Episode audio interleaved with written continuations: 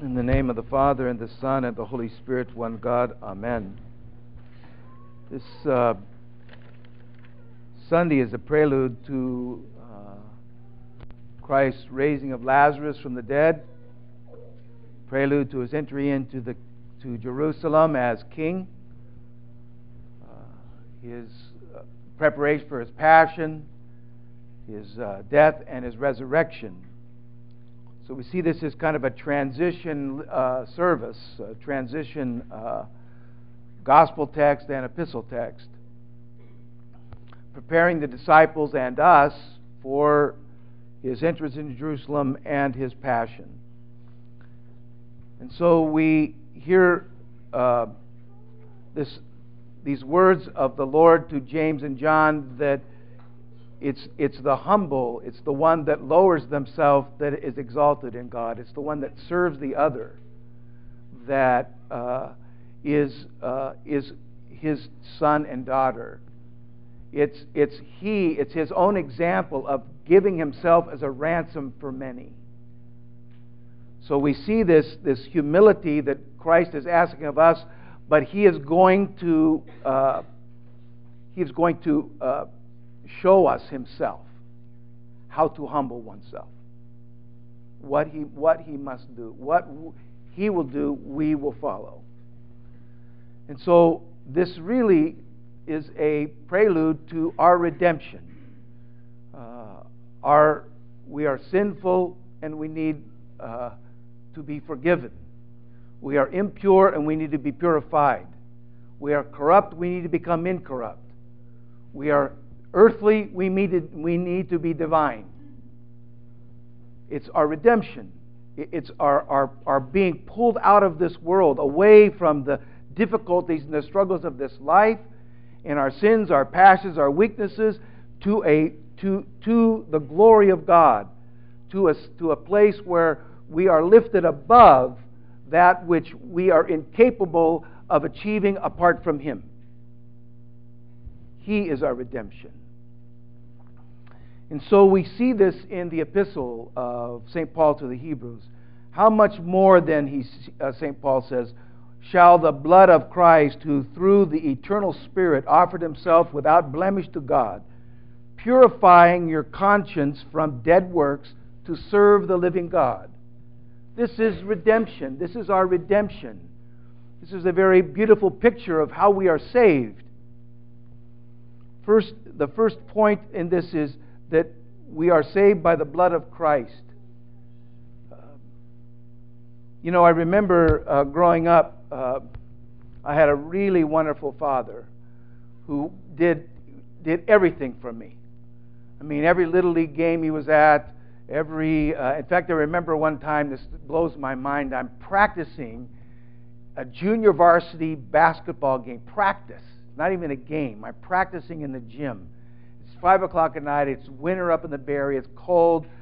And my dad walks in. And I said, What are you doing here? He says, I just came. I was on my way home from work. I just wanted to see you practice. I mean, that was him. And, and I was so taken by that. It, it drew me so much to him because of what he, how he sacrificed for me. He, was, he did everything, he was at everything. If, if there was a, somebody would we would going to a little league game with a bunch of people and and uh, somebody said whose parents can drive? I said mine can. Didn't even ask him because i knew he was going. I mean it was just a beautiful thing in my and how i was endeared to him for that. Well the blood of christ beloved what god has done for us is is exponentially greater than that so how much then should we be uh, uh, uh, given to Him? How much should we love Him?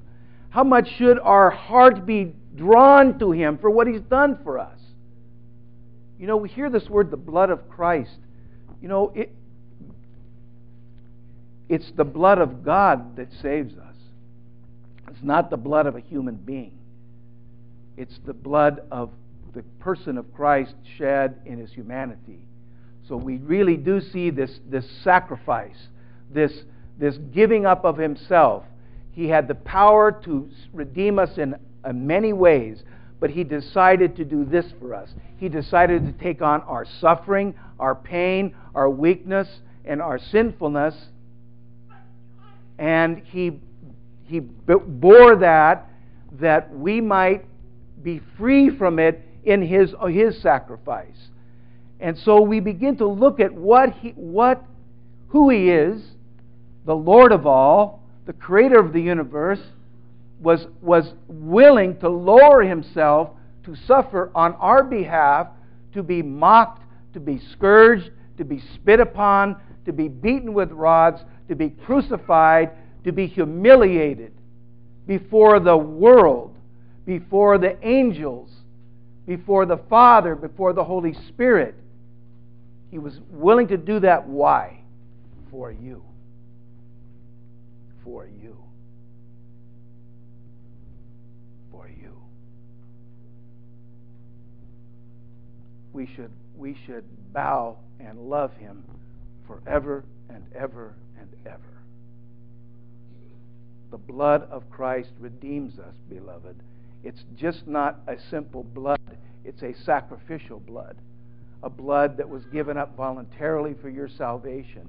When you begin to look at what he has done, and as we begin to experience that through Holy Week, it is unfathomable that we do not love Him constantly and continually.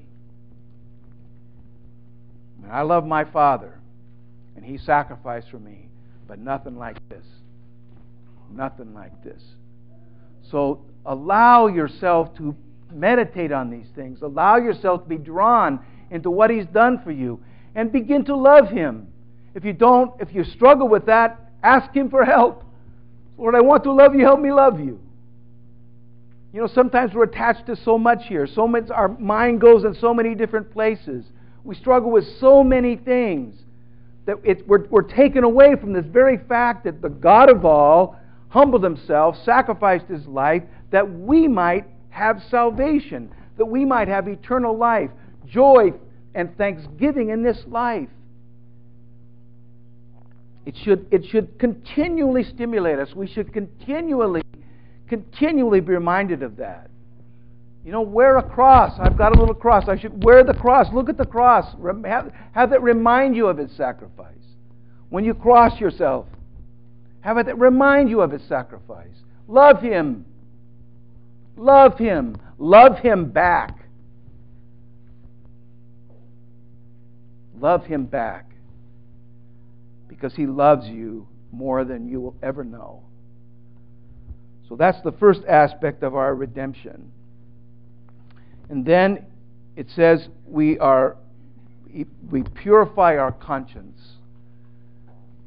Now this purification, this this work that we're given to us begins with our repentance. And the beautiful picture of this is Mary of Egypt. And uh, her life started as a harlot. She lives a harlot for, for 17 years and uh, from the age of 12. And she walked into, uh, walked into Jerusalem to venerate the Holy Cross, and she was prevented from going in. She couldn't go in. She was like stone, walked into a stone. And so she turned to uh, the icon of the Mother of God there and said, Please, if, if, if I will do what you ask me to do if you let me go venerate the wood of the cross. And so she walked in. She venerated the wood of the cross. And Mary said to her on her way out, If you cross the Jordan River, you will find salvation. And so she, she confessed her sins. She took three loaves of bread and she walked across the Jordan River. And she lived in the desert for 48 years. 48 years, uh, 47 years, Zosimos, a priest, was walking in the desert and, and ran into her. You know, no coincidences of God, but Zosimos finds her. And here's this naked woman in the, in the desert, and she hid her, himself, said, Don't, you can't look at me because I, I'm naked. She lived in the desert naked, and so he took his cloak off and she put it, put it around her. And she, he found that she was, had, been, had repented in her life for her life and became very close to God to the point that when she went to greet him, she walked on the top of the water of the Jordan River. She crossed the top of the water. And so Zosimos, she begs Zosimos to come back the next year. He comes back the next year and she's departed. And then the story of Mary of Egypt becomes uh, a famous story in the church. And we, remember, we commemorate her the fifth Sunday of every Lent. You know, so what what an amazing effort here. Because, see, it begins, our purification begins with repentance. It's not just repentance alone. We have to work sometimes to, uh, to gain uh, a purification of things that we maybe habitually do. You know, for instance, say if you confess anger. So you're, an, you're angry and you're upset at something and you confess anger. Well, that's the beginning of your repentance. Important. But if you, if you confess anger, you have to go out and practice love. You have to go practice love. You have to be redeemed in that. And that work, that effort that we have, is so important to us that when we begin to see our sin, we have to practice that which will redeem it, that which will uh, push out the sin, push the sin away. If I, if I confess greed, I need to practice generosity. I need to give, give things away my time, my money. As I've said many times, the pastor's vacation fund is very, very thin right now. And so if you'd like to donate, if you've got some problem with greed, you want to donate to the pastor's vacation fund, that's fine. That would be very nice to do. But uh, so, but the efforts we make in our spiritual life when we repent, we have to begin to practice the corresponding virtue that pulls us away. That pulls us away from these things. If we, if we struggle with lust, we have to practice chastity. We have to pra- practice uh, an abstinence from things. It's not enough, beloved, simply to repent because God wants to purify us. And the purification means our own work. God will help us. God will help us, but we have to move away from our sin. And to move away from the sin, you have to practice the virtue that corresponds to it. That's a very important spiritual reality. Because one of our great frustrations, I know mine is, and I know yours is, is that we, we, we, we confess the same sin over and over again. Because we're not practicing diligently the corresponding virtue that will, that will slaughter it, that will defeat it. I practice, I, I confess anger, but I make no attempt to love. So, guess what my next confession is going to be? Huh? What's it going to be? Anger. I confess greed, but I do nothing to promote generosity. What's my next confession going to be? Greed. You see, it, it, it has to be that. For us, and, and the help of a spiritual father, the help of a father confessor that can give you the medicine in your confession to go do that which you need to do so that you can defeat these enemies.